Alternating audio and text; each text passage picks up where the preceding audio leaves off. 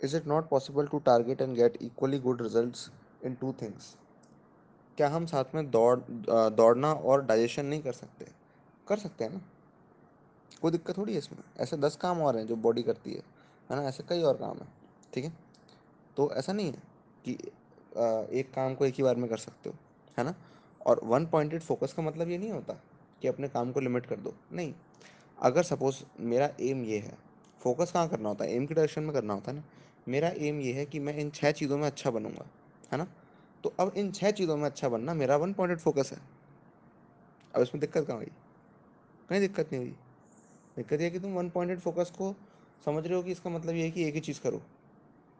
ऐसा नहीं होता। एक ही चीज़ तुम कैसे कर सकते हो? सपोज़ अगर तुम सपोज़ तुम एक ब्लॉगर हो तो तुम ब्लॉगिंग भी कर रहे हो, तुम एड्स भी सेटअप कर रहे हो, तुम वेबसाइट भी मैनेज कर रहे हो, तुम एसईओ भी देख रहे हो। एक काम कैसे कर सकते हो? नहीं, मैं सिर्फ़ ब्लॉग लिखूँगा। तो ठीक है, इसका मतलब तुम सिर्फ़ टाइपिंग करोगे। अब ब्लॉग लिखने में भी सोचना और टाइपिंग दो काम हो गए, है ना? और रिसर्च करना अगर है तो तीसरा काम हो गया ये तो।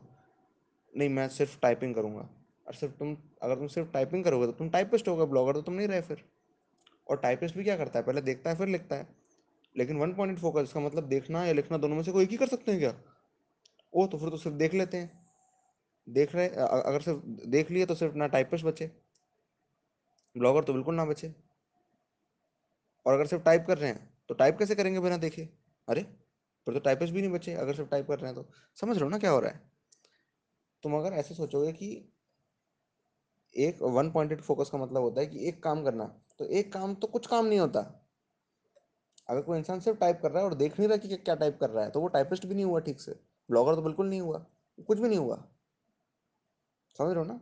तो एक काम कोई काम नहीं होता। है ना? कोई मीनिंगफुल काम नहीं होता एक काम करना। तो जब बोलते हैं वन पॉइंट फोकस तो इसका मतलब ये नहीं होता है। वन पॉइंट फोकस का मतलब होता है कि जो भी आपका एम है, उसमें आप फोकस कर रहे हो। उसके अलावा कुछ और नौटंकी नहीं कर रहे। ठीक है? और will it cause hindrance to law of तुम्हें नहीं पता लॉ ऑफ़ अट्रैक्शन क्या होता है तो मत बोलो इस बारे में।